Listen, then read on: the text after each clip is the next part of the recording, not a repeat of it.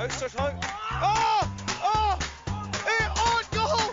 On Joseph goal! Bateman! On goal! goal! Through the zone as Monk taking matters into his own hands. Oakley feints a shot, shoots. Oh, my word! BYG celebrity does the sweeping of the ice. Why Beach Speedy does it still Chance. chance? Oh, it's a goal from Nicholas Hauger. And now he's celebrating.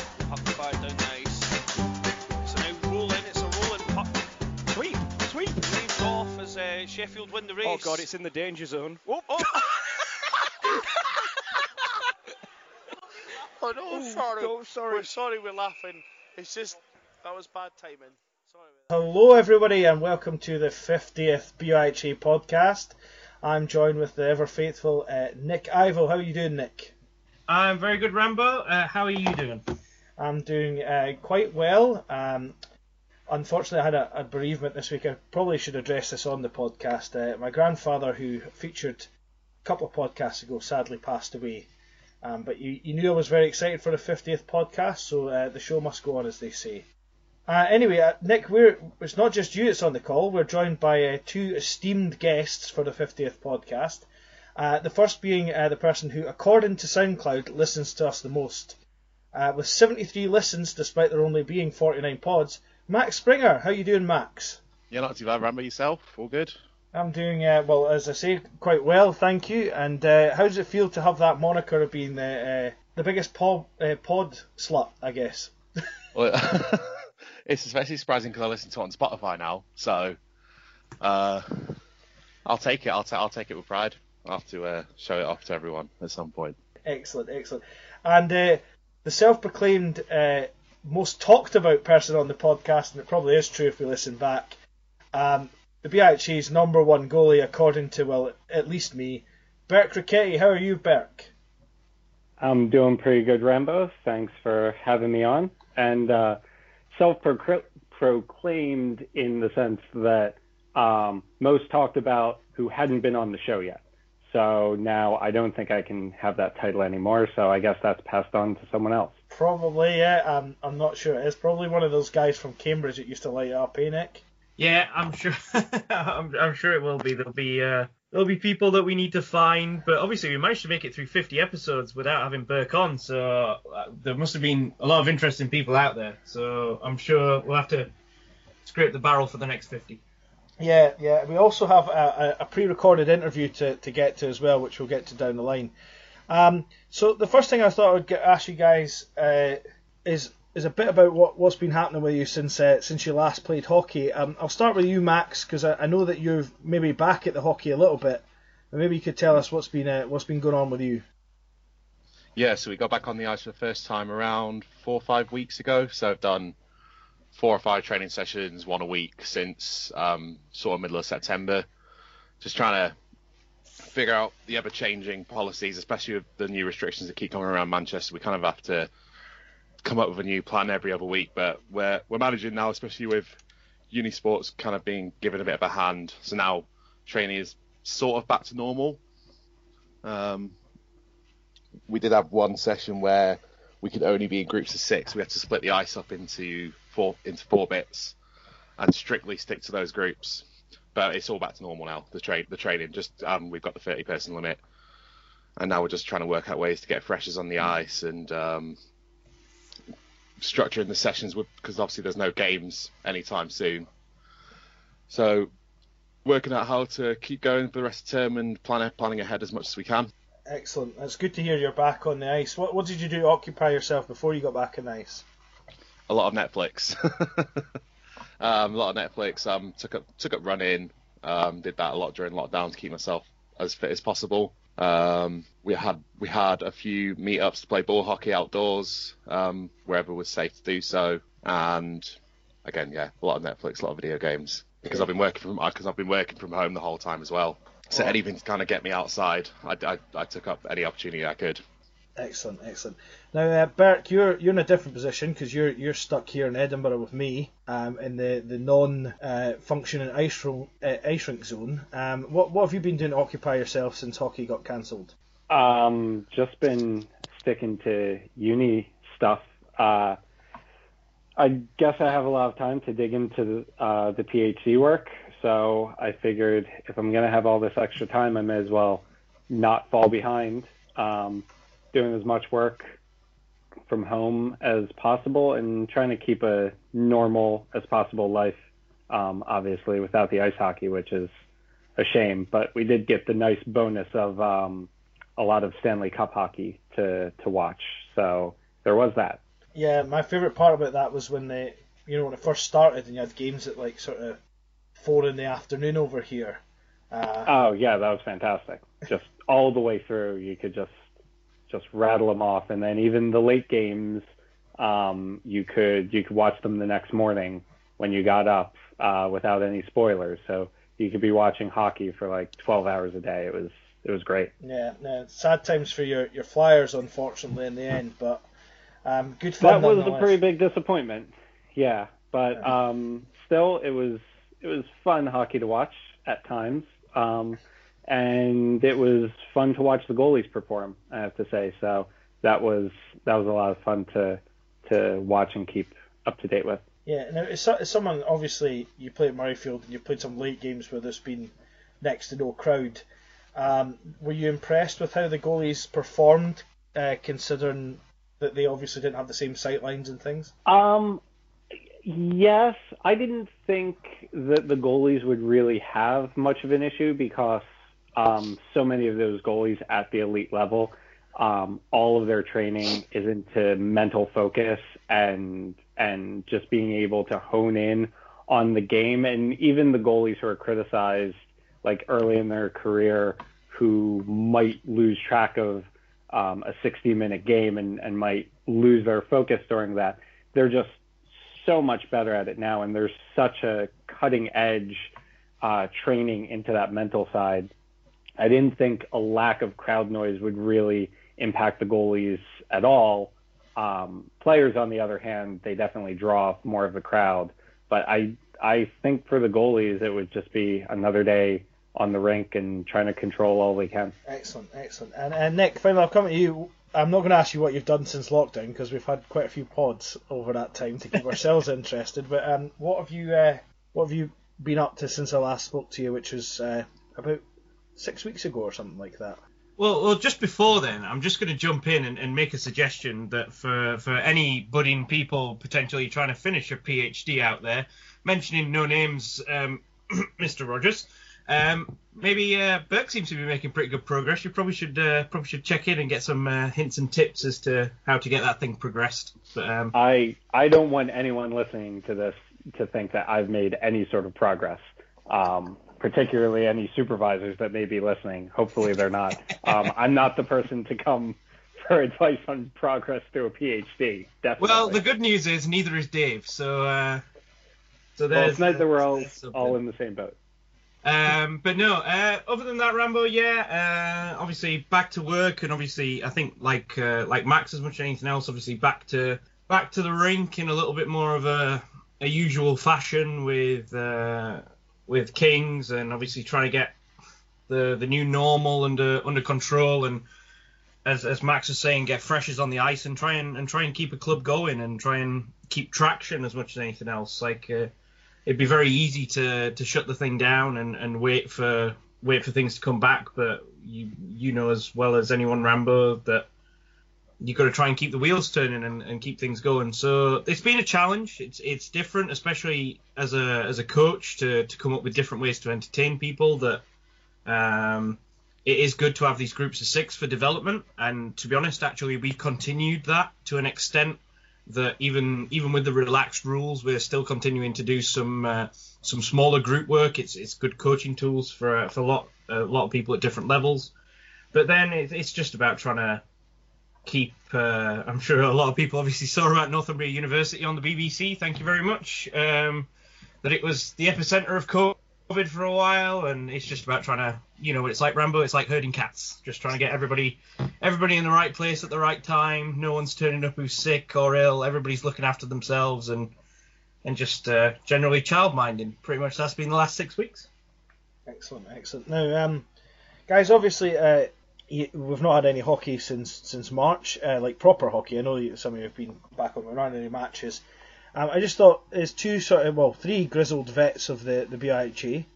Um, I thought I'd, I'd go round the horn here and, and get you guys to maybe name a couple of your favourite moments in the BIHA. Uh, Max, I'll go to you first. We've not heard from you for a wee while.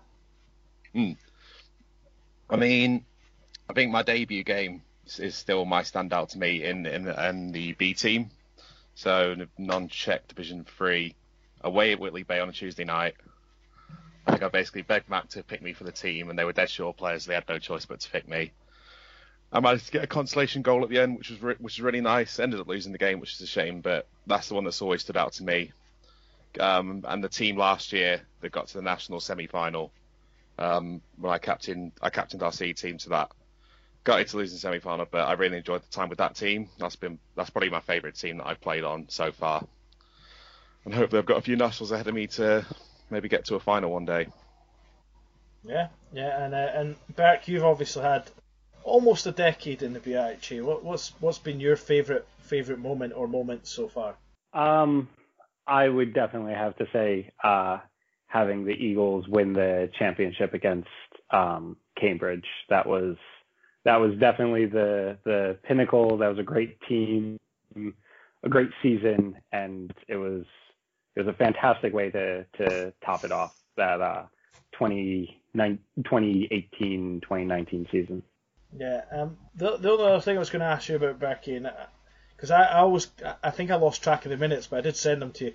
What what was your shutout streak in the in the nationals before that? Ah, uh, you you should have uh, you should have asked me to to look it up. I, I can't remember. It was um, I distinctly remember um, what was it? It was part of the All Star game and then moving into the Nationals weekend, and then for most of the Nationals games. Um, I mean, the the team was fantastic that year, so they made my job quite quite easy. But um, yeah, I'm trying to remember what what year that was, but with the excellent BIHA statistics that are kept online, I'm sure we can find that out. Yeah, yeah. um, and uh, Nick, uh, what was what's your been your favourite moment in the BIHA in all your time involved? Um, aside from the playing stuff, that again, like these guys, I've played for a number of years. You could pick out individual moments. Some some things that are like big things, like whether it be winning titles or, or big games or stuff like that, or, or individual moments like sharing them with friends or whatever. But but to be honest, Rambo, like I don't know about you, I found one of the more rewarding things, and certainly things that's been one of the best things that we've done is um, since like the live stream coverage happened, whether that be kind of that first time that just as a bit of a laugh, we picked up the microphone and, and started to talk and went from there. And then obviously with the IAS games and Guffgate and some of the other shenanigans going on, it's that that's as much as anything else. One of the best things for me is like the games transcended from on the ice to all the extra things that come with it off the ice and and the fun that comes with that. So I, I would say that kind of experience and, and being part of like uh, there, there's tons of people that even I've come across who, who just have listened to the live stream. They might not know it's me or you or I don't know how, but anyway. Um, but they they just love that experience and being part of that is probably I think that's one of the best things I, I can remember being a part of in terms of it. It's massively added to people's experience of of kind of university hockey. It's uh, it's not just uh, at midnight in the shadows. It's kind of you're on YouTube. You're like you can go show people. Like it's a bit of a laugh, but still, it's it's kind of a it's kind of a neat little thing. Yeah, yeah. Of course, one of our most famous commentary moments involves a certain person on this call, um, doesn't it, Max? Uh, Yeah. yeah, we'll not we'll not we'll not dwell on your, your big miss, but um, are you are you hoping that um, you get the chance to score at a nationals again soon, or for the first time? I like to think, well, now I've got a job at the uni. I've got as many years as I want to try and get that goal. So it's got to come eventually, hasn't it? Yeah, I'm sure I'm sure it probably probably does. But then, but then I'd also I'd, ra- I'd rather I'd rather take a team to win it than me scoring. I'd, ra- I'd rather be able to say that I've won something with Well, a team. That's that's very true. That's very true. Now, um, I was thinking a lot. A lot of people have their own philosophies on hockey. You've just of touched on it there, Max. Uh, you'd rather have a team winning than score yourself. Um, if if you've got any words of wisdom for people that are maybe thinking about starting hockey and obviously they've got a long think about it potentially, what what would you say to them? I think just go in and try not to take it too serious and use it as a bit of fun because I mean I came in I'd, I'd barely even put on a pair of skates and I started playing and I just took it as something to enjoy, not something to take too seriously. Um, obviously, it's it's a good way to develop yourself, good way to keep fit. I've met so many people. I mean, I've been playing for what four or five years now, and I've made so many friends and had got so many connections now. And I wouldn't swap it. I wouldn't swap it for anything now. I think it's it's Metro's has become a big part of my life, uh, along with uni hockey, and just going just going to it to have fun. That, that's that's why I do it.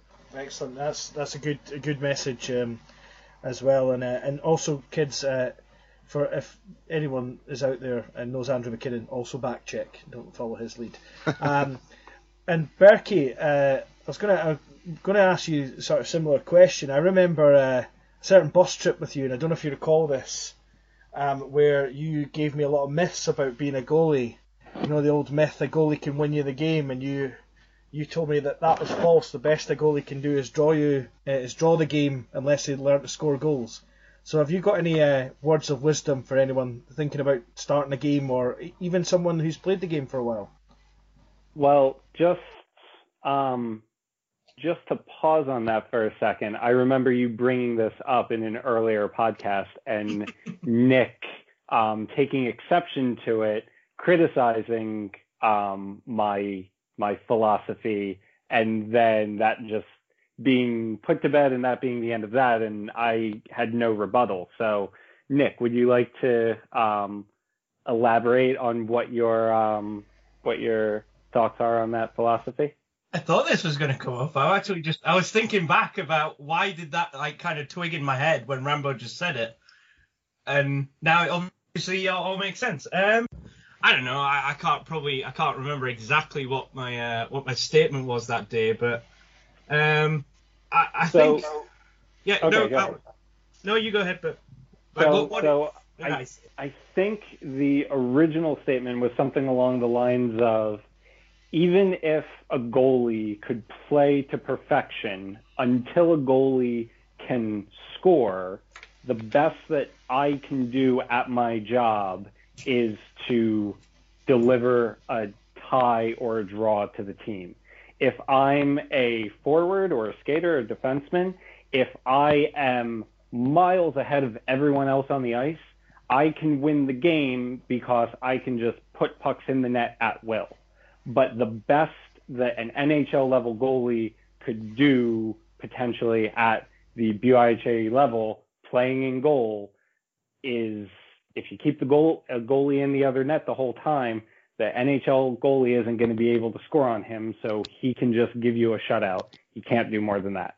Hmm.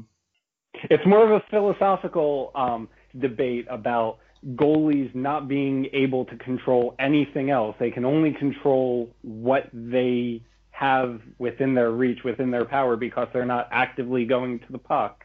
But then at the same time, they can't deliver a win. They can only keep the team in it, and therefore they're probably the biggest component of a team because they're keeping the team in it the entire time. Yeah, which which I would I would agree with that, and, and not going from the, the physical standpoint of obviously the the the the metrics of obviously at the end of the day, yes, the goalie can be perfection and can only achieve a tie at, the, the the best.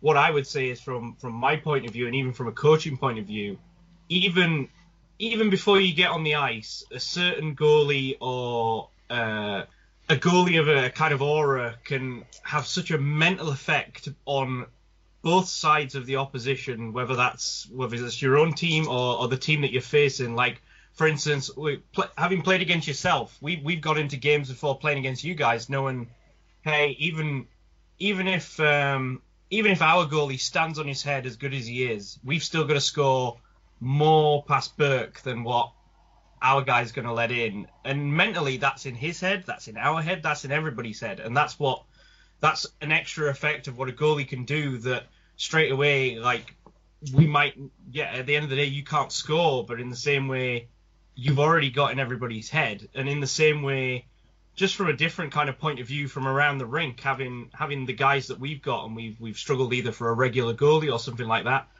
Just mentally, guys asking, "Oh, who's a goalie this week? Who, who's playing this week?" And just straight away, just the reaction and the way that they the way that they take things and the way that they play.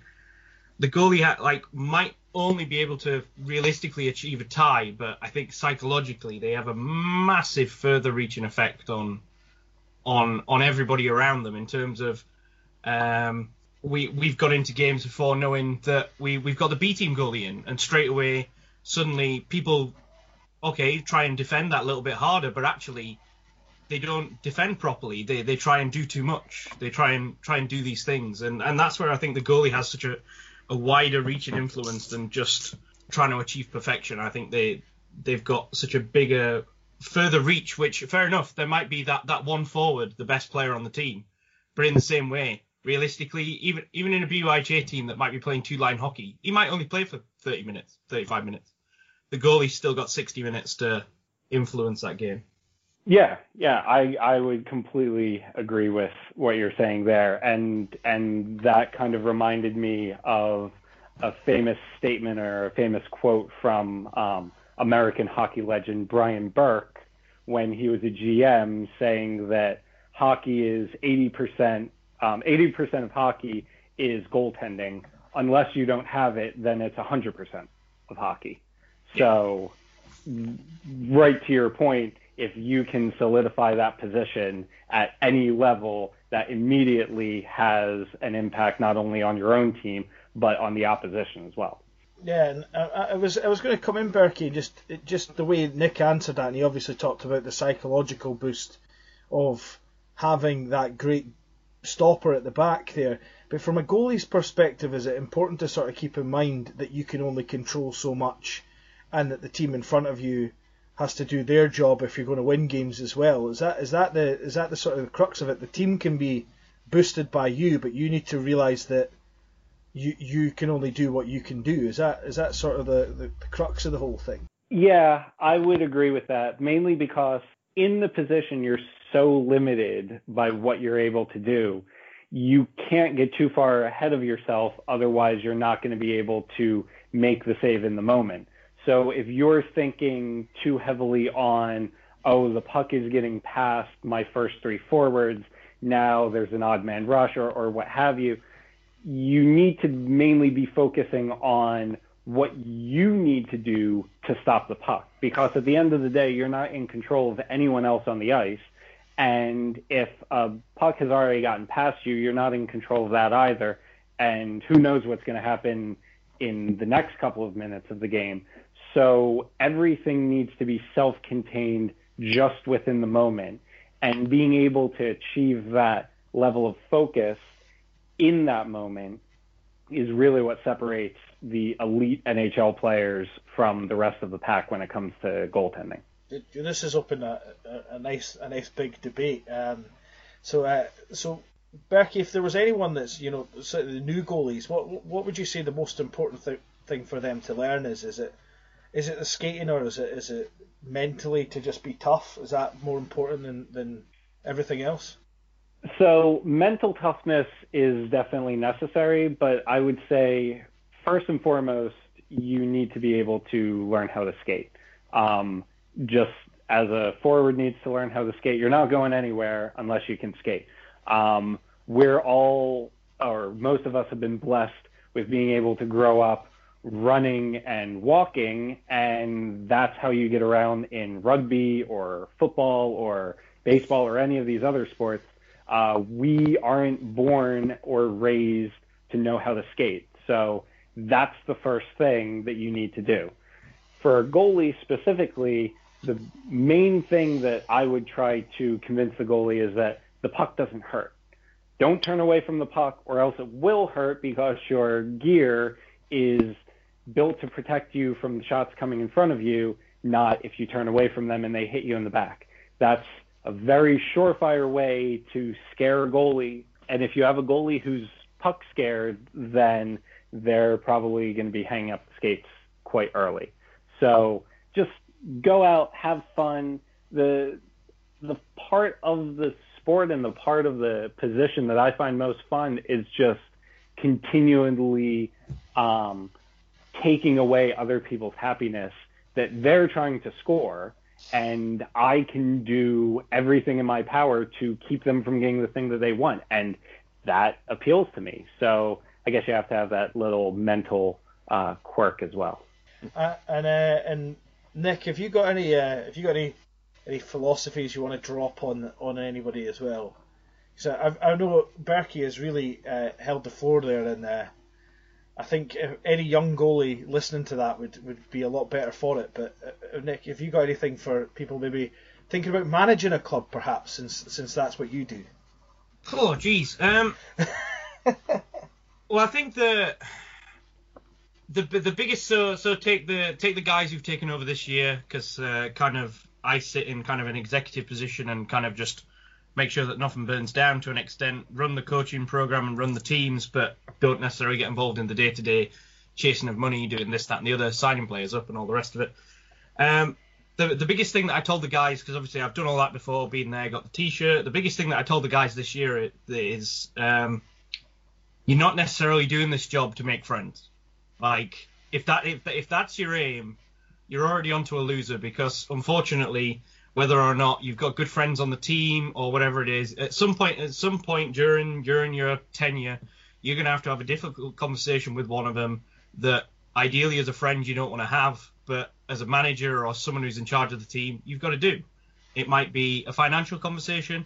It might be uh, either again going into a coaching conversation in terms of telling some some some hard truths or something that someone doesn't want to hear. So I think you've got to be you've got to be strong-willed in yourself and, and know that you're doing it for the right reasons. Like I know there's a lot of people who just want to do these kind of tasks and have fulfill these roles because they want the the kudos of the power of oh I'm president of this or uh, secretary of this. It looks great on a CV, but at the end of the day, unless you can speak to it and say what actually you gained and what you did, it doesn't necessarily mean mean anything at all. So the first thing is is obviously don't be afraid that you're not going to make friends if you know what I mean. Like it, it's going to happen. Um, and then the second thing is you just got to be sure in yourself because at the end of the day you're going to be having potentially whether it be 20 players for a small club or 100 players if you're a Sheffield or Nottingham of this world. There's always going to be personality clashes. There's always going to be people who second guess you. You've just got to stick to your convictions and go with it. And and you know what? Sometimes you're going to have to turn around and say that you were wrong, and you've got to be man enough or uh, woman enough to do that. Like it's it's part of life. And to be honest, getting involved in hockey and the organisation of it and and running teams and doing all the rest of it is is still single-handedly one of the most best things I've ever done in terms of a, a growing up experience. You you learn so much that you take into into future life and, and it'll stand you in good stead. Excellent. Now, guys, before we before we go into anything uh, anything else, um, I think now would be a good point to take a wee break. We're about half an hour in uh, to to listen to Eva, who was very excited to get on the 50th pod. Uh, Nick will know all, all too well. Eva's a a massive supporter of a lot of the things the BIHA does, and she's a, she's a big fan of the podcast. So um, here she is now. I'd like to welcome uh, Eva Harrison to the 50th podcast. How, how are you doing, Eva? I'm good, Rambo. Thanks for having me. Uh, no problem at all. Um, and uh, we just had a brief chat there. What, what have you been doing since uh, since March, since this lockdown uh, hit? Yeah, um, yeah. Since um March happened, I um I went back home down south, Surrey way. Uh, rode out the storm there. Had some interesting times over that. You know, that time we were all locked up and yeah, just rode it out until um, last Saturday. I did the trip back up, uh, doing my last year in Loughborough University now. So just chilling here now.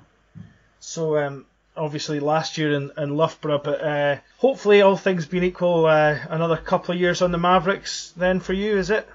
Well, actually, um, uh, probably I, I might have played my last Mavs game. I mean, to pull out a surprise, um, yeah, well, because I'm I'm entering my final year and uh, I don't know about this season, so I haven't registered yet, and um, uh, I'm probably going to be going back down south when I uh, finish up university, so I might have actually played my last game with the green on. Oh, um, well there there you go. That's a pod exclusive, I guess, on our on our fiftieth pod. Um, now, Eva, you uh, one of the reasons I got you on is I know that you you listen to uh, maybe not all of them, but you've listened to quite a lot of our podcasts and and, and what have you. Um, apart from the last time you were on the podcast, what's been your what's been sort of any moments that have stood out for you in the in the podcast, like favorite interviews or whatever? I actually really liked the um Chris Cook one you did a while back. That that was really informative because like he was name dropping. Because I grew, I grew up obviously near Guildford, so I used to watch a lot of the Flames. So he was name dropping people like I think he name dropped Milos, Milos Melicherik, uh, massive cult Flames player, and he's name dropping all these people. I, I don't know if he mentioned his coach Mark Saunders. That's another name. It's just all these people I've met in my when I first started out my hockey journey, and just like all these names. It was really nice to hear also from someone who's competed at WUGS as well. I thought that was a really good one. Excellent, excellent. And uh, um, the pods, uh, you were on the pod, and it must have been about two years ago now, because we've been doing this Yeah. for three seasons. Well, this going into our third season. Um, and what what's what's changed for you in hockey since since the last time you were on the podcast? Yeah, um, you you um uh, interviewed me for the uh, Finland camp that was two years ago now. That was the 2018 one. Um, yeah, that was that was a really good one. But um, yeah, since that, I think we've had, in terms of university, I've had two nationals, two women's nationals, so the second and the third one.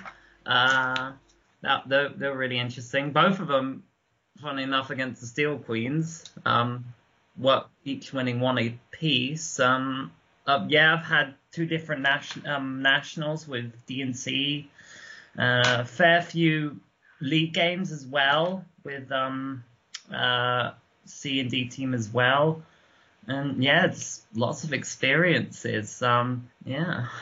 And of course, you're now um, you're now playing uh, for a women's women's team. You were playing for the Vipers. I think you've moved to the uh, Yeah. The Shadows now. Is and, and how's that how's that move been for you? Yeah, it was it was it was really interesting. Um, I uh, yeah, it was interesting going from winning the Premier League was a real highlight in 2018-19, and then going off to playoffs, which was really interesting because the season before that we'd had a bit of a bit of an interesting one uh, season, but then yeah, winning Premier League and then you know I, I obviously didn't stick around in Nottingham, but and then moved to Sheffield. We had a really interesting start of the season, having probably one of the most surprising games I've ever played, where uh, we beat Chelmsford 17-2, I think. Um, and but it, even for a cut short season, the one just gone with Sheffield, it was really nice. Um, moving to a new place, I didn't know everyone there, but very welcoming, and we we had all sorts of adventures, even for such a short season. Yeah. Now, um, a, a great sports writer has written a, a little synopsis for you if you were in a draft. Um, that being me. Um, and uh, I want to know if, if if that's still the case because the last time I saw you play was Finland, so it's been a little Oh, wow. while. Um, Yeah. Finland tw- 2019. Oh no, I saw you at Nationals, but it's, it's been a while anyway. Um, so uh, my my little synopsis for you, if you were you were going to be drafted, was a power forward with defensive upside. So is that still the case? Um, also, not um, also one that's a bit lazy, but no, I'm kidding. Um, no, that's that's that's a that's a good one. Yeah, I mean, one thing I've worked on throughout my whole career has been my my speed, and I've I've recently learned in my time playing. I've just you know I've learned how to do a back check. You can learn them if you're in the BIHA. Um, yeah, I mean, one thing about me is also my size, and I put that to good use. Um, yeah. Yeah. And uh, you've been, I've, I've heard you've been scoring a few goals for Sheffield. You got any any memorable any memorable ones you want to talk us through? Oh God. Well, that first game where I think it was actually funny enough that Chelmsford game where I actually I think we had, there was so many opportunities there. Um, I missed out. I mean, I got two. I think I think I don't know how many other people got hat tricks that game, but that was that was an interesting one, and probably my best one though was the Premier League game we had um, against Hull Hull's B team in the Premier League. Uh, that was my first hat trick in the Women's League as well. God, that was good. That was um, I also got man the match for that one. That was pretty good one.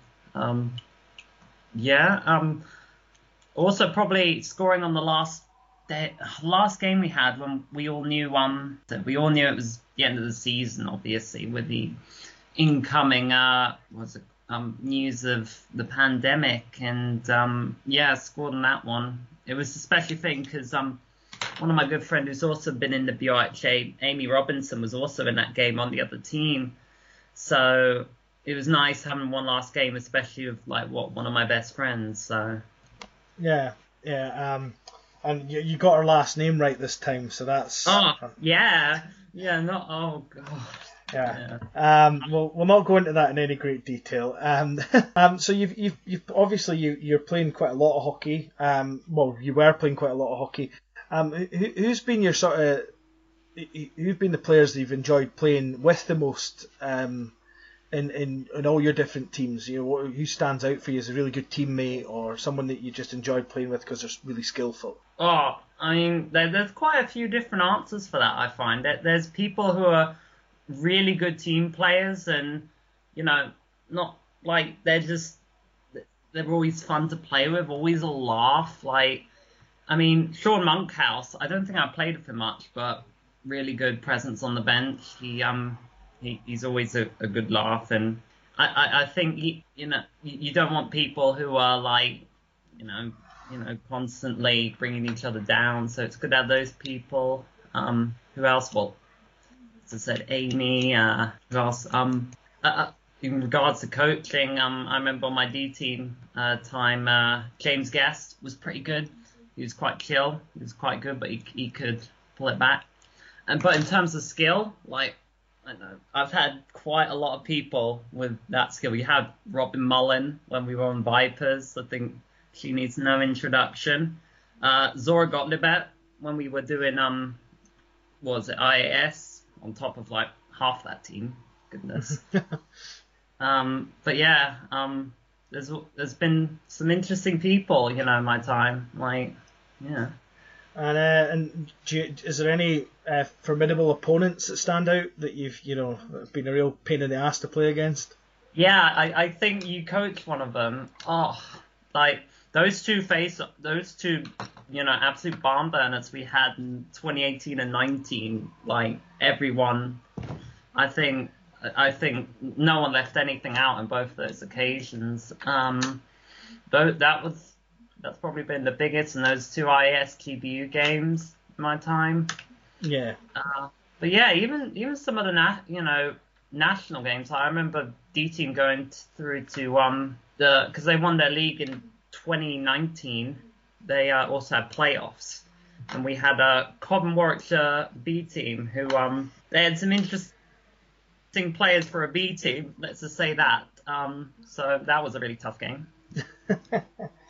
Um, and uh, yeah, well, thank you for a com- I guess that was a compliment to the Steel Queens there. Oh, Uh, definitely. I mean, they're, they're, they're a testament to Scottish hockey, I think, especially univer- university hockey as well. well, I, I, I, I hope that someone in Scotland is listening to that and uh, I get I get some kind of kudos. But um, so one of the things I was going to ask you is because obviously we're in lockdown and I, I don't know about you, but I spent a lot of time thinking about different uh, scenarios in hockey. Some some more fanciful than others, but uh, if if you could if you could be like play on any team for one game, any professional team or a non-professional team for one game, just switch to that team. What team would it be and why? I think tendency would be name your NHL team, which unfortunately, if you know, it's the um that's the Philadelphia Flyers, so um they didn't do so well. But no, I would really, obviously, I'd never be able, I would never have been able to, but you know, Guildford in the Elite League, like I don't know, that team's like it's the team that all started with. You know, that was um my first introduction to hockey, really. Like, yeah, you know all my American family like the Flyers, but like I started watching, you know, you know the the first team I ever went to watch, Guildford Flames, in some like 2010. Like, is there's just so many good memories. I, I mean, it would have been amazing if you could ever play for them. Yeah, yeah. I, I, well, I grew up with the the Murrayfield Racers, the first Ah. incarnation, um, not not the current ones. And uh, uh, yeah, my dream as a boy was to play for the Racers, and I'm going to blame the fact they went bust. Uh, the original Racers went bust on the fact I never played for them. yeah, yeah, yeah. no one can prove otherwise.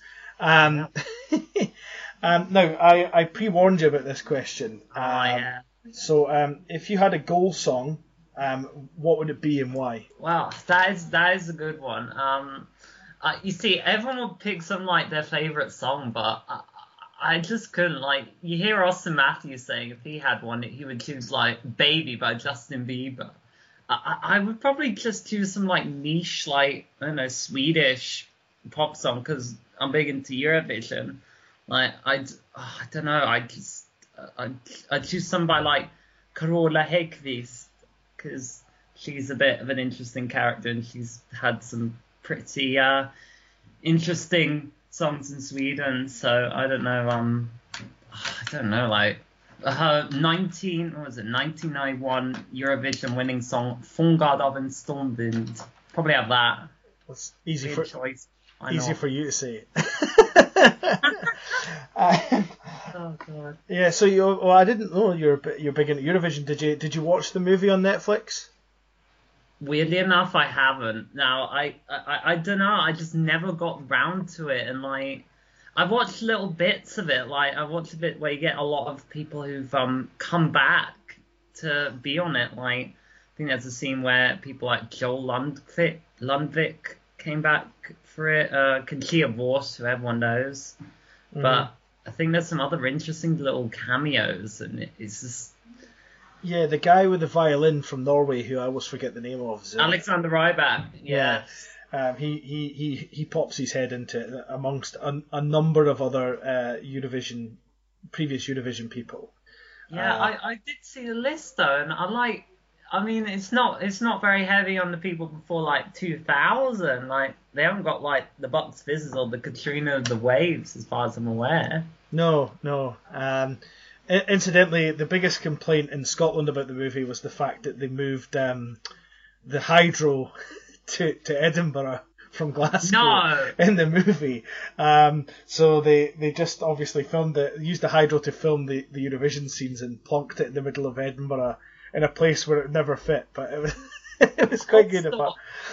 I thought I heard a complaint like they apparently land in Glasgow and they drive to Edinburgh. Was it? It's they the other way use Glasgow Airport. I don't think they ever say it's Glasgow Airport, but they use Glasgow Airport um, Yeah. instead of Edinburgh Airport. And there's there's a scene where they drive to Edinburgh within like two minutes and stuff. It's Yeah. obviously only Scottish people or people who are familiar with the area notice it. So, but it's it's quite funny. Um, and incidentally, the other thing I found funny about it was the fact that Iceland, who were probably the favourites to win this Eurovision had it went ahead, um, are the ones who are kind of the, the feature country to sort of because they've never won it before type thing. So Yeah, Yeah. no, they, yeah, I, I, oh yeah, the, that was that the Freyr think about things. God, that they had a really good one back in '99. It's like I'm out of love, da-na-na-na-na-na-na. Ah, and they had a really good one when it was held in um, where was it held? Jerusalem.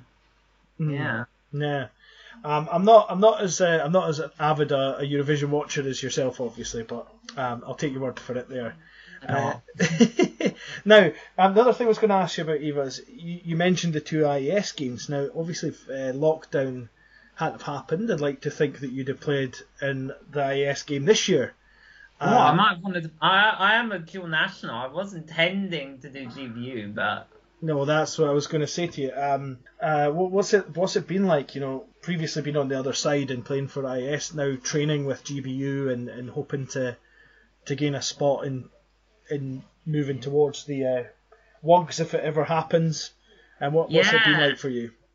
Yeah, it's it's been really weird. Like, um, because we were we were holding the camps and we got some really good players. Like, I don't know, Lucy Beale, um, what's her name, um, Louise Beresford. Like, all these really good players were coming down, and it was really interesting camps we were having up until like well, February was last one before they unfortunately got cancelled, and like it was. Uh, some it was just great seeing all this talent and we were all going towards this game where like I don't know and some of the people that you showed off like some of the older names weren't there but like you still had all these really good players like well some of the ones I mentioned I think so, uh, Melissa I think she signed back up for it Melissa uh, oh, but God I can't even remember her last name God um Or Oh, for the IS team.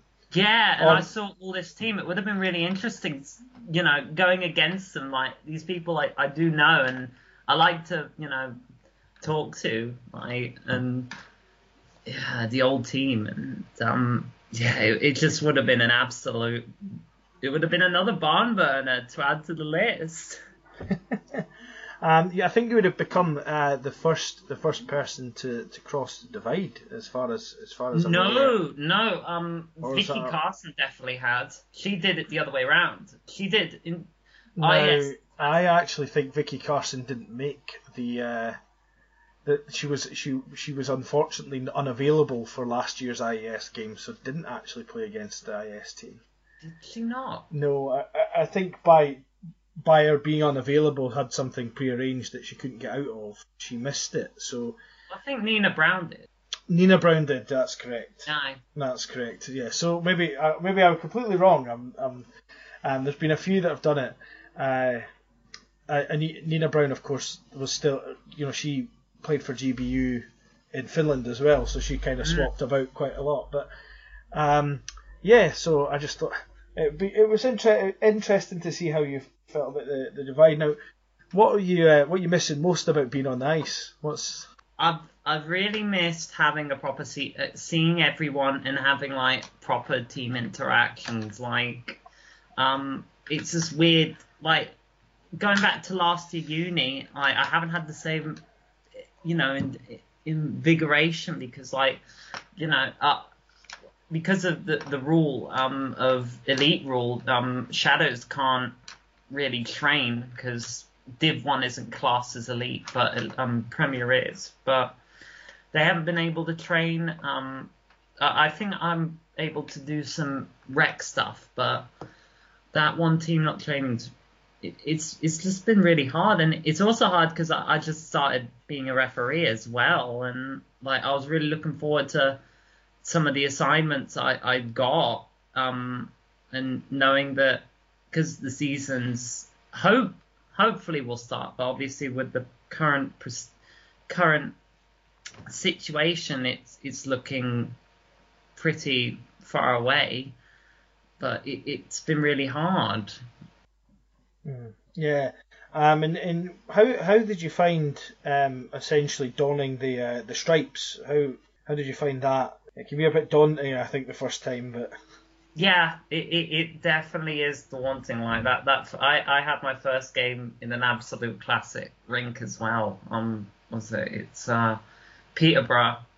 That that is that is it's a classic rink. You know, it's it's an older one, but it's it's really it, it's a spe- it's a nice place. But obviously, first time round, it's so scary. Like refing it because you, you go from like what you did what the stripes said or you didn't if it depends on the person but yeah you and then you're making the call and then you're you're doing all this procedure you're giving the talks and it's a big change but it was it was really rewarding like you know you feel like you've got you're you know you're, you're doing something you know yeah. And did you did you have a newfound respect for, for referees after uh, after after getting involved in the camp? Oh, definitely, yeah. You know, I oh, oh yeah. I mean, you just realized how tough their job is. Like, just all these decisions. They've also got to make in split second. Like, you've you've got to decide: are you call, you know, is that a call or is that not a call? And it's it's so hard. It, it, it's a it's a hard thing just deciding that or or not. You know, and you just you, have to just give them respect. Well, the the next thing I was going to ask you is that you know you've obviously you've told me a bit about how things have progressed since you were last you were last on the podcast and what have you, and you've had a lot more experience. and now being with with GBU and stuff, having played the IES games. What um I mean, assuming that there's a season and, and, and what happens, but what, what's your what's your goals in hockey ultimately? What what, what are you wanting to achieve uh, next? Yeah, um, probably it's just um, it's make that GBU team. Like, I think that's that's the last um thing I've really got, you know, in in terms of serious hockey. Like, I, I just I, I would like to make you know work hard, get a spot, and hopefully if it Winter Universiade happens, go go to that in Lucerne. Um, because that that's my main goal here. Like, um, you know, I've I've had experience with a little bit of silverware in the BIHA, so I'm quite happy with that. Um, yeah, maybe do a bit more women's. Um, but yeah, I really do want to work on my um refing though, because I think that's what I'm starting to slowly go towards. But I do want to make one last push for GBU. Excellent, excellent. It's good to hear somebody that's, that's maybe going down the ref pathway. Um, yeah, um, I, I, Go I- Team I hope- Stripes. go Team Stripes. I hope I hope, uh, hope Joy isn't listening. Um, she'll she'll maybe be she'll maybe get a little flutter, uh, get excited hearing someone go someone else going Team Stripes route. Um, but um, yeah, no, it's it's that's good to hear that you you're you still got an interest in the game and you're you know you're hoping to do something with that in, in hockey and in, in for GBU and for and for Team Stripes as well. Um, and then uh, got one more year left at university, is it? And then then what what what what's the plan after that? Oh, that, that yeah, that um eluded me a bit as well. I just I I just want to at this stage I want to graduate and I'm trying to go towards you know trying to look at the careers office and see what is what there is to do. I mean, I do maths and sports science, so I don't mind if it goes either way towards a career in sports or a career I don't know working in some form feel like that, like I don't know actuary or accountant eventually or something like that. But yeah, just looking to get a job and settle down for a bit. So there's quite a, a wide range of uh, of careers available to you then with the with your degree. It sounds like Ah, uh, yeah. Quite quite diverse. So that's that's handy, um, especially in today's climate. Um, with uh, with our chancellor telling uh, musicians and stuff they need to retrain. Um, Oh my it's good to good to have a diverse. What Uh, did you think of that? Huh? um, I thought it was a bit harsh, um, Yeah. to say the least. I I don't want to make it very political because some people won't Yeah. like that, but um, yeah. So I, I didn't think it was the best thing to the best thing to say anyway, to put it that way. Um, so um, if uh, the, if the, there was one last thing I was gonna I was gonna say to you, um, we talked about what team you'd want to play for. We've talked about your favourite teammates and and uh, favourite opponents. If there was one player that you could be on a line with for one game, um, whether you've played against them or it's somebody famous, who who would it be? Oh, famous. Oh, that's a good question. Like, who would I want to play with? Well, growing up, like, I don't, kind of growing up. If it if it was like a fan favorite from like I don't know my time in Guildford, like there was a time where I was watching as a teenager Marcus Kristoffersson. Love that guy's beard as well as he was just a stud playing in the last years of the EPIHL or failing that for an act for someone who was like NHL, I, I, I always loved Rod Brind'Amour. He was the hardest working guy, and I love what he's doing in Carolina as well. Like, I love him as a player and as a coach. Like, I just, I bet he's also really good in the locker room. So I bet he'd be a brilliant line mate. You know? Yeah, no, that's, that's very good, very good answer. Okay, Eva, um, just to, to wrap things up, uh, thank you for being on the 50th episode of the pod because I don't No think it would be the same without one of our biggest fans, um, I'm assuming. Um, and uh, I just wondered if there's anyone you want to give a big shout out to um, before I let you go. Uh, yeah. Um, shout out wise is all, all the all the band like Mangum, classic Mavs player. Um, we need to retire number forty five for that.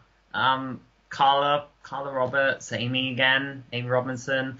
Um, everyone in Nottingham, I guess, as well. And uh, actually, you know, um, your guys as well in Caledonia. Some really good eggs like Mary, Robin, uh, Lynn Sinclair, and what's her name, Vicky, um, as well. And well, you for keeping up the podcast, even though the the material's you know, drying up a bit, and as we don't have a season. But yeah, kudos, Rambo. Thanks. It helps when I like the sound of my own voice enough to do it all the time.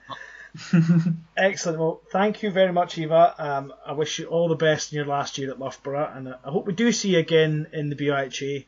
Um, yeah, just I'll I'll try and pick up a master's somewhere. You know, stave off maybe graduation by one year. yeah, excellent. Thank you very much. There we go, Eva Harrison. Uh, Nick, always a pleasure to have Eva on.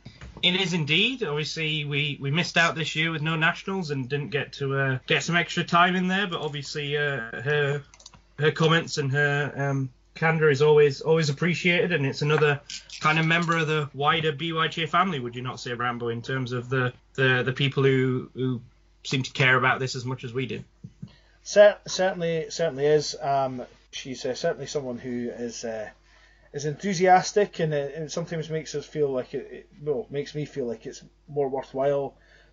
You know, the late nights and stuff, doing fixtures. Not that I've had to do that this season. Um, so yeah, I was, I was, I thought couldn't have the couldn't have this without having Eva on for a wee bit as well. So.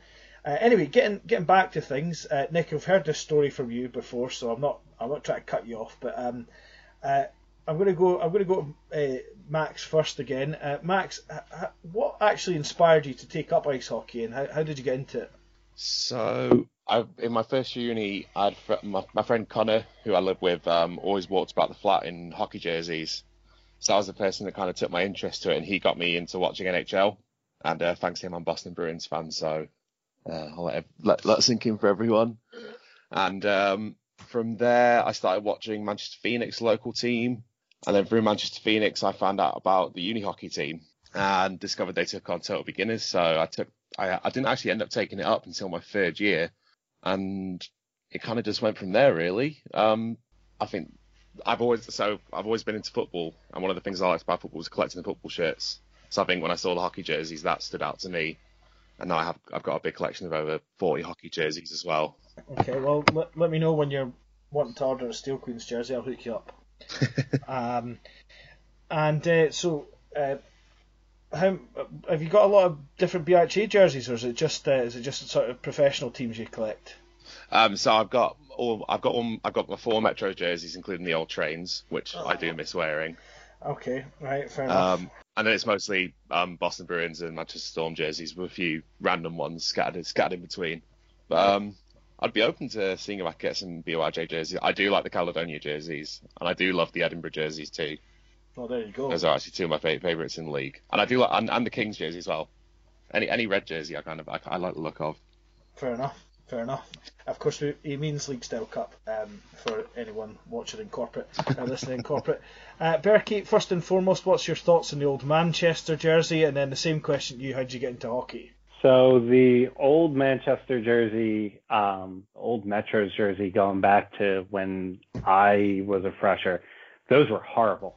I mean, I they were aside from the fact that they were like ridiculously ugly and you couldn't read who the players were. The team was just really good, so we would lose to them quite often. So it made it even worse. Like at least we could be losing to a team that actually had good jerseys, but but it just added insult to injury. was it not the? Uh, did they not obviously have a couple of years where it was like? Correct me if I'm wrong. Did not have like bullet holes in the uh, in the numbers as well or something? The late two thousands ones, yeah. The, I think the late two thousands ones had bullet holes in, in the numbers and the names. Yeah, yeah. Uh, that, that was, the one I have has Extra bright left. yellow. The one I have is bright yellow all the way down the arm, which looks even worse. Oh dear. Oh dear. Um, so uh, anyway, Berkey, how how did you discover hockey and, and get involved in hockey? So um, my father and my grandfather were um, fans. They they were four for four uh, Philadelphia sports team fans, but my dad kind of grew up with uh, the Flyers when they were quite good, and when I was little, there was always sports on TV and I would watch hockey and I would watch the goalies and I thought it was so cool how they would like go down in a butterfly and get back up and they looked like robots to me. Um, and I always thought that was so cool. And my dad kind of discouraged me from from playing hockey. It was like, no, you you don't want to be a goalie. That's that's not for you. You don't want to be a goalie. Um, he he had played goalie a little bit in roller hockey and and ball hockey and stuff. Um, but then I convinced my grandfather to buy me a pair of pads. So he bought me a pair of pads for my birthday, and that was it. He went over my dad's head. I got goalie pads, and that was it. Playing street hockey and roller hockey, and just uh, watching as much as I could, and then eventually transferred onto the ice, and then into uni. So it was it was always a lot of fun. But um, I think ice hockey goalie was was the thing that really caught my eye early on in sports.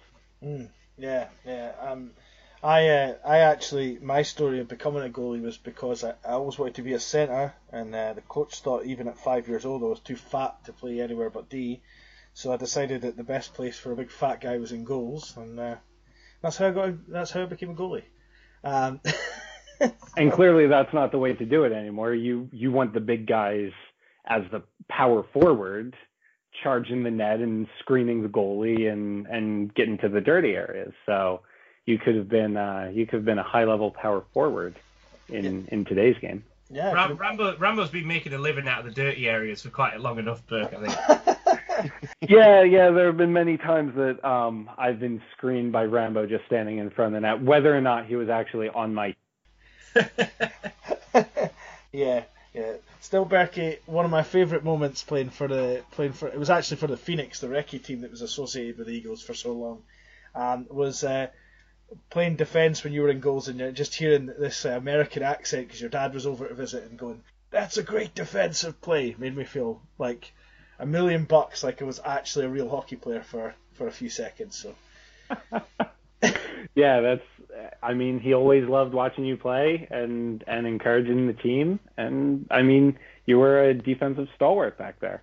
Yeah, yeah. And then I then I sneaked up front a few times and uh, yeah, banked just... in a couple goals from behind the net. I remember those games. Yeah. um, right, guys. Uh, obviously, 2020 has been well, for want of a better expression, a bit crap. Um, and I. Uh, figured we go we go around the horn on this one, so we hear from everyone a bit more frequently rather than than going it. But I, I asked you guys earlier, posed the question: name, name three things that 2021 owes you to make up for this year. Um, so uh, Nick, I'll, I'll go you first, uh, since your face is flashing in front of me on the wee, the wee picture screen.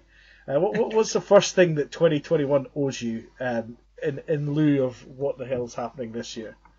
Well, I, I think we've touched on this before, and I think this is going to be up there on a lot of people's list. Um, we we missed out on a lot of kind of a lot of hockey towards the back end of last season, and I know a lot of people look at it and go, well, hold on, you played until the end of March, but everybody knows that nationals is the pinnacle, and whilst it might only be one weekend, it's pretty much half the season for a lot of people in terms of uh, the atmosphere and being there and doing everything. And then, as we've talked about, all the other bits and pieces that we're involved in, whether it be the live stream, IAS, that you spent all that time organising and sorting out, and then had to watch it just fade away onto paper. But um, yeah, I, I think we're, we're owed we're owed a nationals. We're owed a really good nationals, and and what I mean by that is is teams turning up en masse, and like a maybe a celebration of hockey in the UK and university hockey that kind of like if we do get the chance to do it, kind of maybe we, we celebrate and not take it for granted if you know what I mean that that that, that this is a, a happens every year kind of thing. Maybe maybe we just take a, a, new fresh look on it and we'll probably enjoy it a little bit more. Excellent, excellent. Uh, maybe be kinder to referees this time. Um, that could be a New Year's resolution. Uh, Max, uh, what, what, what's the first thing that 2021 owes you? Well, I'll go. Well, first I'll go along the same line as Nick with Nationals, but I think the first thing I need is just a holiday somewhere, a holiday somewhere sunny. Max, you're the, you got the same affliction as me. You're ginger, mate. You should be going. You should be going like Antarctica or something. I know that's how bad it's got. um, okay, um, Berkey, what about you? What's the first thing that 2021 owes you? Um, I would like to get back on the ice with the team and my friends and and everyone. Um, but what twen- what the year would owe me, I would say, is a little bit of revenge against St. Andrews. Um, our season this past season ended on quite the bittersweet note. Um, we were beating St. Andrews in our last game of the season, and with less than two minutes left to go in the game, we had a power play and we gave up a shorthanded goal. Um, I think mid to low glove side, if I remember correctly. That still haunts me. Um, to tie the game in the last minute, minute and a half, and we ended up tying that game after having battled St. Andrews for for almost the whole 60 minutes. So getting back to the locker room, the the team was a bit down, and we just kind of had like a rallying moment. Like we'll get back, we'll take a break for for a week or two. We'll get back on the ice. We'll train. We'll get the Wookie. We'll get them um, in the Wookie varsity, and then we're on to nationals. And none of that happened. So the last memory of the last time we were all on the ice as a team was that bittersweet tie to St. Andrews. So I'm really looking forward to the next time I can get on the ice against them and get some revenge. Right. Well, that's that's a that's a good thing to uh, to aspire to. Um, I mean, it's no secret on the podcast that, that I'm not St Andrews' biggest fan. I respect them as a club; they're very, very good. But obviously, I'm still an Edinburgh man at heart, and uh, you know their arrival. so uh, that would be good to see. Um, my uh, my first one um, was was quite simple, Nick. 2021 owes me some more of your mum's key lime pie. Um, that had to be the most refreshing post national snack I have ever had. It was just cleansed the palate. It was just beautiful and fluffy, and and yeah, I mean I'm a simple man, and uh, and that certainly was one of the things that 2021 owes me is a is some of Nick Ivo's mum's key lime pie. I'm sure she can't post it, or otherwise I would have tried that by now. Uh, but but there you go. Uh, Nick, what's the, what's the uh, what's the second one for you? What's the second thing? I don't know. I was just thinking there actually on a on a separate note, uh, what what Burke was saying about obviously he, he kind of got it left in a bad place. Like mine was left in a perfectly good place. Uh, I'd, we'd uh, we just played a game against, as you know, Rambo. We just played the Stags, which is is is always a fun occasion. Um, uh, in in that game, and uh, I, I just finally, finally, I think it's what 100 and oh, it must be nearly 150 games or something I've played now, and I, played in goal, which is by crazy new pastime in, in, in short term. Played in goal and finally won my first man of the match. I thought I'd really hit the peak of my career, and then obviously there was a, a big lockdown, so uh, you never know. But um, uh, I don't know. It, I think 2021 owes me some kind of normal in terms of like uh, for those of you who don't know, like uh, I work in uh, work for a contractor and we we design and build and work a lot in the cinema industry, which I'm sure for you guys here at least and everybody listening, um, cinema industry is obviously not doing so well. Um, so yeah, so so things have kind of gone sideways a lot there in terms of uh, my company and the people we work for. It would be nice to just kind of not have that worry and just kind of have some kind of normality or some kind of stability in terms of not constantly saying, "Oh, have you seen what so and so said today?" or "Have you seen this regulation or that regulation?" It'd be nice to have some normality, and and I think um, as much as normal might be stale and people want change, like I would I would give anything to go back to some of that. Cool, cool. And uh, Max, what about you? What what's what else? What else are you owed from next year? I think a lot of a lot of live sport, in particular hockey, at all levels, because obviously before all this hit, I, I'd, I'd be watching at least at least a game or two of, of live live hockey a weekend, whether it be so I do the clock for the Metros game on the Friday, be going to watch the Storm on the Saturday, and then go to watch the Aces in the NL2 on the Sunday. And that's one of the things I'm missing most of the moment because I've been able to go watch some low league football, but it's live hockey that I'm missing the most of the moment. So I think 2021 owes me a lot of a lot of live hockey. Okay, that's a good good option. Uh, Berkey, what about what about you? Have you got any any more? Uh, quick question for Nick. So you said that in your last game you got man of the match, like the last game before. Yeah, yeah, player, player the of the lockout? game. Okay, so so um, you know how in movies like um, the the hero steals whatever the ancient cursed artifact is, and then that basically triggers the apocalypse until the great wrong has been righted. So Yeah, I- how do we know that the 2020 apocalypse did not get triggered because you got player of the game? Like this could all be on you, and I think you owe it possibly to the world to undo that mistake by maybe having like a really dreadful next game. I'm I'm not sure how you correct that. Well, well, to be fair, someone else in this call has, has also seen my exploits in goal before, haven't you, Max? In which case, um, you, you had quite a good night that night in Manchester, did you not? You know it's bad when I score against you. exactly. So let's uh, let's face like swings and roundabouts here. Like, yeah, maybe I did cause the apocalypse, but also like, I, I, I gave I gave Max his wish. He, he got his goal. Not nationals though. Come on, you gotta give me one at nationals. Uh, well, you know what? I'll I'll try. to be fair, Max, the, the goalie gave you one at nationals in that video. You just missed the net. Yeah, that's Um, true. Um, so, Berkey, have you have you got another uh, another So- one? Um, I think 2021 owes us all some family time. Um, I'm not sure how it is for most of the listeners, but um, I'm assuming that around the summer holidays and particularly the upcoming Christmas holiday, there might not be much traveling and seeing family that you normally would. I definitely know that that will probably be the case for me and my family. Um, so I think we're owed a decent bit of family time to see our loved ones and all of our friends that we would normally get to see more frequently. But unfortunately, now we can't. Yeah, here, here, here on that one, uh, Berkey. Yeah. Um, I've actually, uh, I've actually been se- been seeing a, a, a young lady, and uh, and we've been getting on really, really well. But um, now Nicola seems to have cancelled uh, us being able to even say hello. So we'll see, see how that goes. Um, but uh, yeah, more family time certainly is, is something I think we all we could all do with, or, or, or you know, or if you've got more time with your friends that are maybe further afield, if you if you're at university and you have friends and wherever they may be. So yeah, I totally agree with you, Berkey. Mi- Mine isn't as deep or as uh, profound as that. Um, I, I think 2021, quite frankly, owes me a Scotland Grand Slam.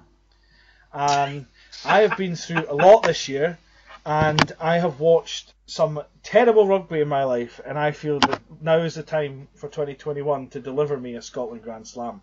Uh, we've got the players now. We've got the South Africans who've now qualified for Scotland. Give us a Grand Slam. That's all. That's that's all I've got to say um, for my second one. uh, probably more in hope than uh, expectation. But um, Nick, what about you? Last last one. I don't know, Rambo. I think you're reaching there a little bit on your second one. Come on, like be realistic. Maybe three wins out of five would be fine. I, I was about to say out of five, like I don't know. Normally, like the cupboard drawer must be getting pretty full, you know, with all the wooden spoons by now, is it not? Uh, well, Even- that's why we Even let. the, even the Italians went through a phase of being half decent at one point. Yeah, yeah. um. Anyway, that's enough of that, Nick. I've, I've, I've been battered enough by rugby as it is. So. Um, uh, I I think 2021 owes us some uh, owes are some big events in terms of like all, all that's been going on in the world in terms of all, all the all the bad things like may, maybe 2021's when when we we find a cure for something. I'm not just talking about COVID or we the there's a special special event or a special like there's a lot of stuff going on with going back to space and things like that. Maybe 2021 needs a signature kind of it owes us a kind of flip side to global pandemic. It owes us something that's kind of like a, a big wow. I was kind of there when that happened, or I was alive when that happened kind of moment. So I know that's kind of like big picture and pretty vague, but I think we're all owed kind of a there must be a a, a flip side to uh, to 2020 somewhere. yeah, yeah. Uh, Max, what, about- what about you? What have you got for I say along sim- similar lines to nate Like I'm not can't think of anything too specific, but just positivity. Because it seems like every time you open up a open up Twitter or any other website, it's just something negative every other day. I think 2021 something. Yeah, like Nick says, if a big positive event can happen, or any, anything in general like that. It'd be it just make a nice change to the status quo that kind of 2020 has given us. Yeah, that's fair and very profound as well. Yeah. Better than my one. Um, Berkey, what about you? Um, so I am not going to go as large scale as uh, the other two guys. Mine's a bit smaller. Um, you might not think so, but I would say 2021 owes us more BUIHA podcasts. Um, you guys have really been like consistently churning out podcasts throughout this whole thing. And to see at least like one small line of normalcy or consistency through everything that 2020 had, you got to keep it going. I mean, I was skeptical you would make it to two podcasts, and now you're at 50, which is incredible. And I mean, correct me if I'm wrong, but was this the only consistent media or anything put out by UK ice hockey? Like, if you look at the entire governing body, did anyone else at any level, Elite League, SNL, like any of them put out anything consistently to keep engaged with either the players or the fans or, or whoever?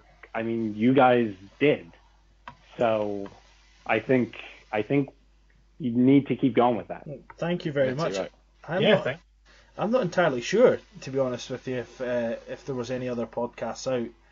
Um, it's it's got to it's got to be the only one. And and on a slight side note, um, not least of which is that your you interviewed your grandfather, and that was a fantastic interview. And to just have that in like recorded in the history, um, just the history of hockey from his point of view was incredible to hear. But you got to keep it alive now to to make sure that that is always accessible to everyone else who listens in the future. So consistency with this podcast is, I think, something that uh, would be good for 2021. well, thank you very much, Berk. And Nick, I'm sure you're you're quite uh, proud and, and blushing a little bit hearing that as well, perhaps. Yeah, I was just about to say the the comments there about obviously um, about the interviews and the recordings, like that is that is something, yeah, that that'll always be there, and I, I think that's a that's a magical thing, and then and yeah, certainly from my point of view, I know obviously um, as as announced by Andy, this is uh, Rambo's podcast. Uh, but, but no, in, in the in the same way, like I know obviously being being a part of this with uh, with with Rambo over the over the summer and over the however many years we've been doing this, but especially this summer, like um, people have always talked about that. Obviously, financially, the world's going to have to recover from furlough payments and, and loss of jobs and recessions and stuff like that, but you can't put a figure on people's mental health. And like certainly, I, I would say throughout those couple of weeks where I was having a tough time and off work and never really been through it before, and just talking to Rambo and just just talking rubbish for for half an hour, an hour each each each week, kind of. We were nearly doing them weekly at one point. Um, just made a difference, and whether or not, however many people aside from Max listened, uh, um, it, it, it means a lot in terms of just being able to do that. And whoever's listening, I'm sure, are listening for whatever reasons they want to, whether or not they're hoping to hear something controversial, which you never know between me and Rambo, we do tend to provide, um, or just hearing just to try and keep that little bit of normality. Like, it is nice to hear that. Yeah, it's it really that's really cheered me up actually, and it, it's uh, yeah, I, I mean, I, I it started off with Nick and I basically just not want to tidy up at nationals, and uh, and then it gradually got to the point where we were organising to do them sometimes at early early on Sunday mornings, so we could make sure we got one out and, and what have you, and and Dave, um, as much as we, we slag him off, he's uh, Unsung hero. he, he really is, yeah. I mean, he, he taught me how to edit them. Um, probably weren't edited as well as he would have done them, but you know, we got a few out wi- without Dave's help because he was busy trying to finish things off. And uh, you know, it's it's it's been great just working with Nick and, and, and having all these interviews and these interesting people. And we're hoping that we'll get even even more people on board to, to you know to keep things fresh. And yeah, I'm, I'm definitely looking forward to doing some more podcasts uh, down the line. Um, and uh, and and I, I, I thank you very much for those comments, uh, Berkey.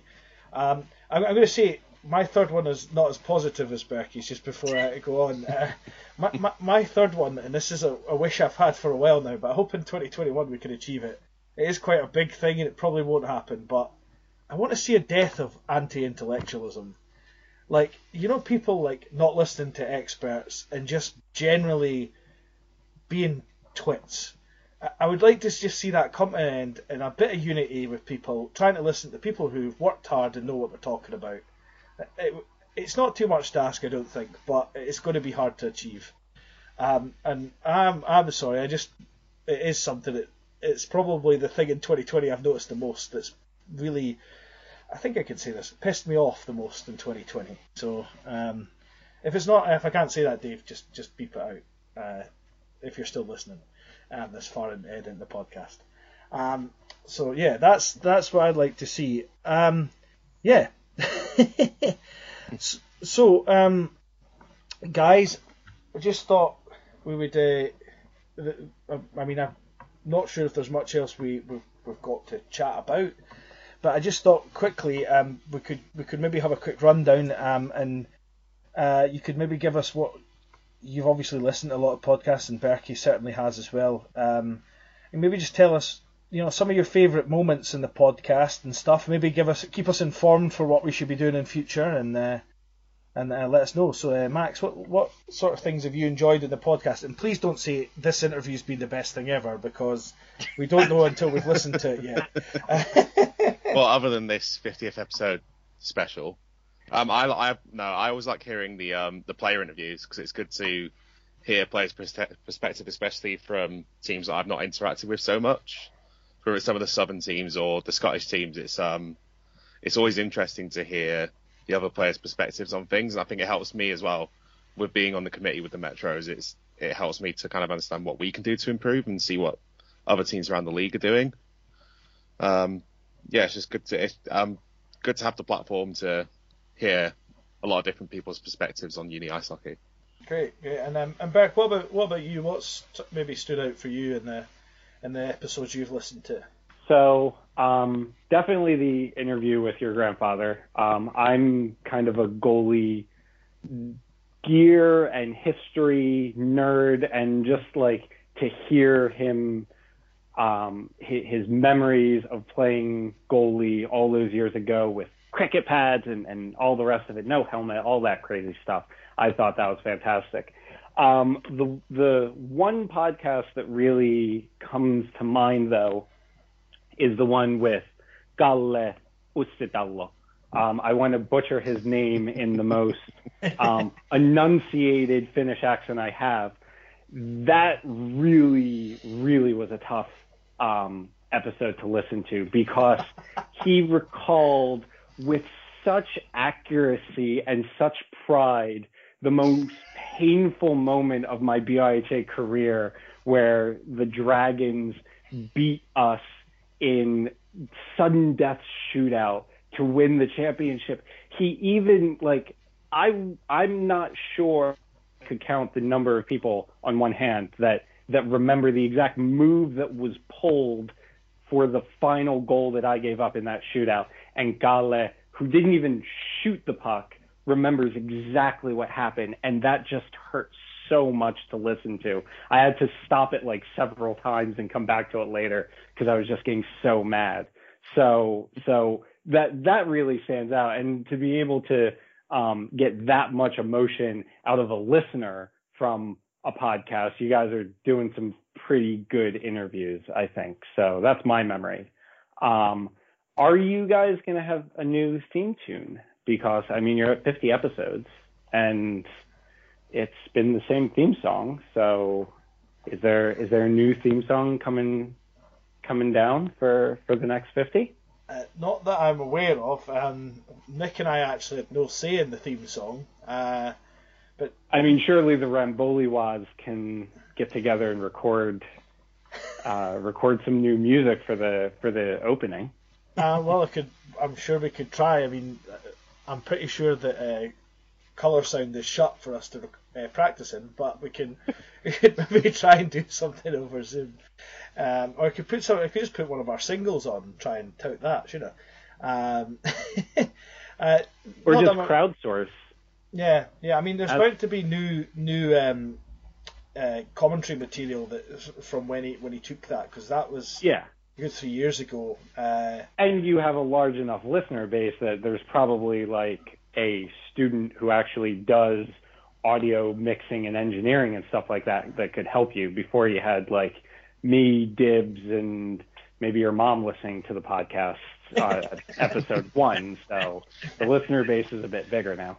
yeah, my mom didn't listen to the first podcast because she pretty much comes comes when she's been here and I've been recording with Nick. She pretty much sticks her head in, sort of shakes her head as though you've been on for ages, um, and then goes away. And then he goes, "You're just talking that nonsense again." Um, when she when I go back down, she goes, "Who wants to hear that nonsense?" I'm like, "Well, apparently at least ten people do." So you know, butt out you. Um, um, but yeah, that's something we could certainly look into for episode fifty-one.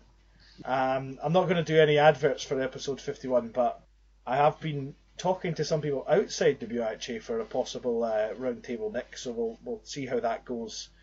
Um, but I don't I don't want to I don't want to say anything in case in case the person's not available before we record the next one, and then we have we end up with nothing. Um, so um, so yeah, uh, but I, I really do I really have enjoyed this this sort of. Uh, sort of round table, and I, I like the round tables, Nick. The only problem, this has been the most sort of, um, how can I put it, calm round table, would you say, Nick? Yeah, because normally you've, to be honest, you've kept the topics quite mild. Like normally, you've there's been an added amount of spice that you've normally put into the other roundtables, in terms of either looking at the guests and setting them off against each other or something. There's normally been some kind of contentious, uh, contentious stuff. But yeah, I, I've really enjoyed this. It's been some some good talk, some good good philosophy, and uh, and getting through some stuff there. It's been really good.